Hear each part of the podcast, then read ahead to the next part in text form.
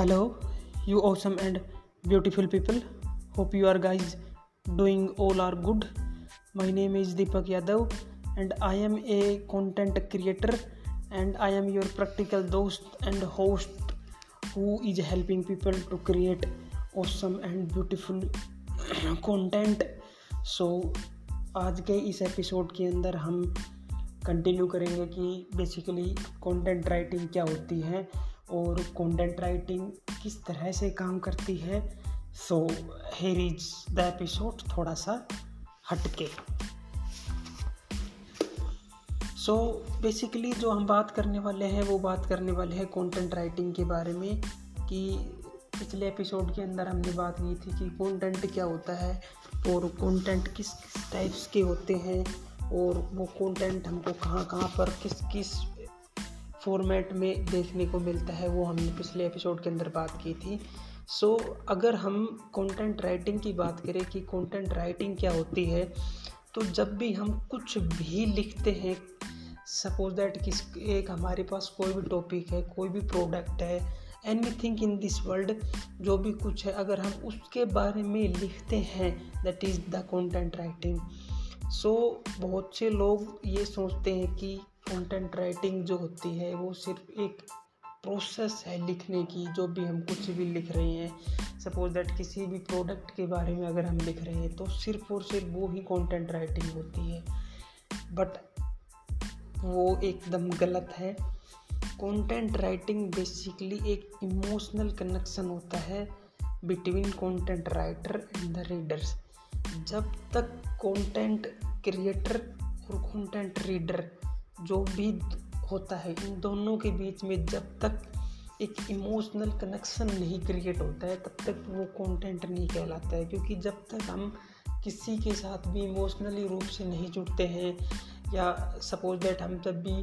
कोई भी मूवी देखते हैं, जो हमको बहुत ही ज़्यादा अच्छी लगती है, या कोई भी हम सॉन्ग सुनते हैं, जो हमको बहुत ही ज़्यादा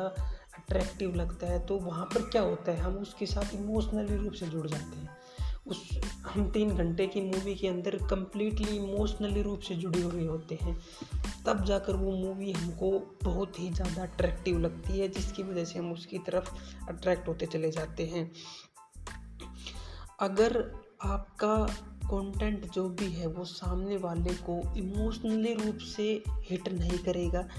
तब तक आपके कंटेंट को कोई भी पढ़ना पसंद नहीं करेगा। अगर सपोज़ दैट आप कोई भी वीडियो क्रिएट कर रहे हो, अगर उस वीडियो के अंदर कुछ भी इमोशनली नहीं है, आप कुछ भी इमोशनली रूप से नहीं कर पा रहे हो तो आपके साथ में वहाँ पर जुड़ने की संभावना, लोगों के जुड़ने की संभावना बहुत ही कम होती है। सो आपको सबसे पहले तो ये समझना होगा कि आप जिस भी फ़ील्ड में हो, जिस भी नीच के ऊपर काम कर रहे हो कि आपकी ऑडियंस किस टाइप की है, आपकी ऑडियंस आपसे क्या चाह रही है, अगर आप वो चीज़ देने में एबल हो तो that means you are a great content creator that means you are a great in your field अगर आप एक अच्छे वीडियो एडिटर हैं जो आप एक अच्छी वीडियो प्रोड्यूस करने में सक्षम हो पाते हैं। आप समझ पाते हैं कि आपकी ऑडियंस आपसे क्या चाह रही है और आप वही चीज़ उनको प्रोवाइड करने में सक्षम हो पाते हो। तो that means you are great so ये होता है बेसिकली कंटेंट सो अगर हम बात करें तो यहाँ पर बहुत से पैरामीटर होते हैं। किसी भी एक कंटेंट को जब भी हम क्रिएट करते हैं मीन्स अगर हम कोई भी एक टेक्स्ट फॉर्मेट में कंटेंट क्रिएट कर रहे हैं तो वहाँ पर बहुत सारे पैरामीटर है, लेकिन उनमें से कुछ जो है वो है, अगर हम एक टेक्स्ट बेस्ड कंटेंट की बात करें तो वहाँ पर जो सबसे इम्पोर्टेंट होता है, एक तो टाइटल होता है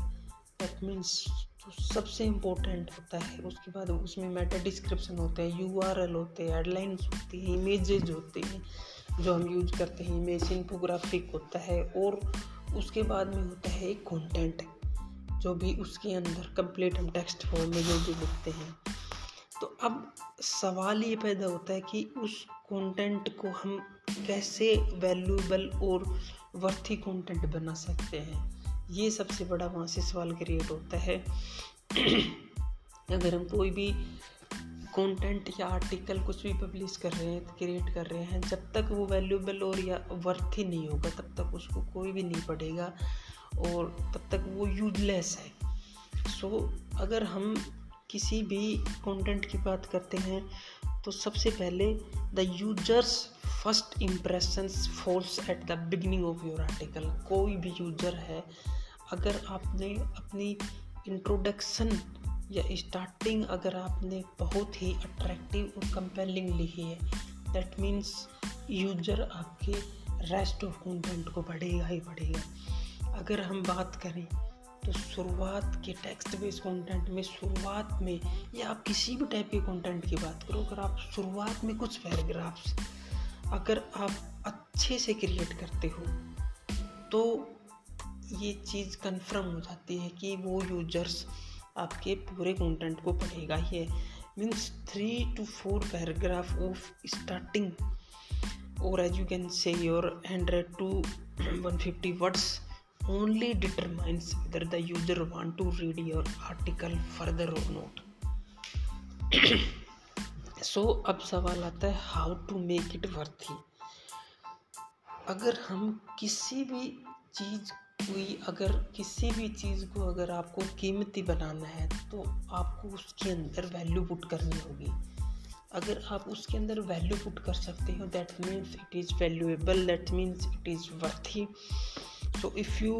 अगर हम सपोज़ दैट हम किसी भी एक एग्जांपल की बात करते हैं, अगर हम एक वेट लॉस की बात करते हैं कि if you are writing about weight loss अगर आप हेल्थ इंडस्ट्री में काम करते हो तो अगर आप वहाँ पे वेट लॉस के बारे में कुछ भी लिख रहे हो, अगर सपोज़ दैट आपके, आप हंड्रेड्स वर्ड का एक आर्टिकल लिख रहे हो, और आपने शुरुआत में सबसे पहले आपको करना क्या है कि आपको शुरुआत में डेढ़ सौ से दो सौ वर्ड्स के बीच में आपको एक ब्रीफ समरी देनी है। आप किस बारे में लिख रहे हो? आपको स्टार्टिंग में आपका आर्टिकल किस बारे में है और आप किस किस आप किस किस चीज़ के बारे में इसके अंदर बताने वाले means brief summary about the topic आपको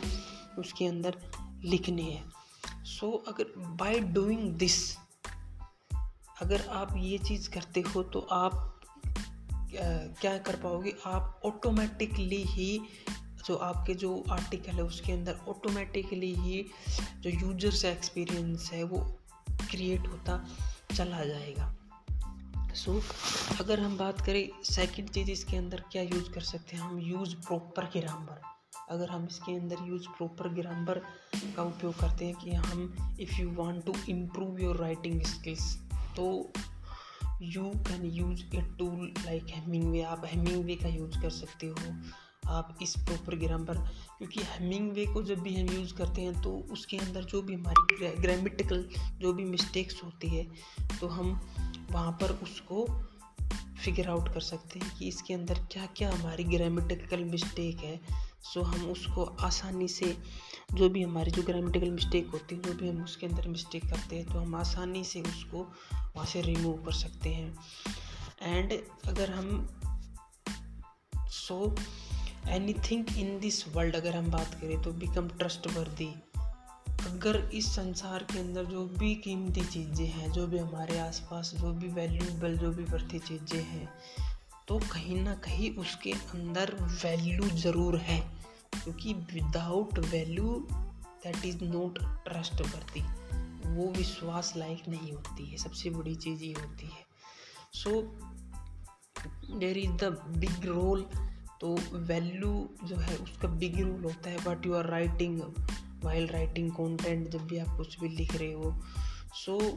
अब हम अगर बात करें तो किसी भी टॉपिक को और ज़्यादा कैसे इम्प्रूव कर सकते हैं तो आपको फोकस ऑन राइटिंग आपको उसकी राइटिंग स्किल्स राइटिंग के अंदर आपको फोकस करना होगा। अगर आप while writing content you should keep in mind what you are actually writing आपको ये पता होना चाहिए कि आप क्या लिख रहे हो। आप अपनी नीच से रिलेटेड कुछ लिख रहे हो नीच से रिलेटेड जो भी कुछ लिख रहे हो, उसके अंदर क्या आप अपने ऑडियंस को वैल्यू दे पा रहे हो? अगर आप वैल्यू दे पा रहे हो तो दैट मीन्स आप कुछ अच्छा लिख रहे हो। So you should write content related to the topic समझ रहे हो आप? मैं जो कहना चाह रहा हूँ कि आपको अपने जो भी आपकी नीस है जो भी आपका टॉपिक है, आपको हमेशा उससे रिलेटेड ही लिखना होगा। अगर आप कुछ भी सपोज़ दैट आपकी इंडस्ट्री है हेल्थ आप हेल्थ इंडस्ट्री के अंदर आपको वैल्यू देनी होती है सामने वाले को। अगर आप उसके अंदर कुछ भी एंटरटेनमेंट से रिलेटेड कुछ भी लिख रहे हो that's mean this is not valuable तो वो चीज़ वैल्यूएबल होगी ही नहीं। और अगर कोई चीज़ वैल्यूएबल नहीं होगी तो कोई भी आपके साथ में नहीं जुड़ने वाला है। सो so, आपको हर हमेशा हर प्रोडक्ट हर आर्टिकल जो भी कुछ भी आप लिख रहे हो कुछ भी सेल कर रहे हो तो आपको हमेशा वहाँ पे वैल्यू पुट करनी ही करनी होगी। Thank you so much for listening this episode thank you so much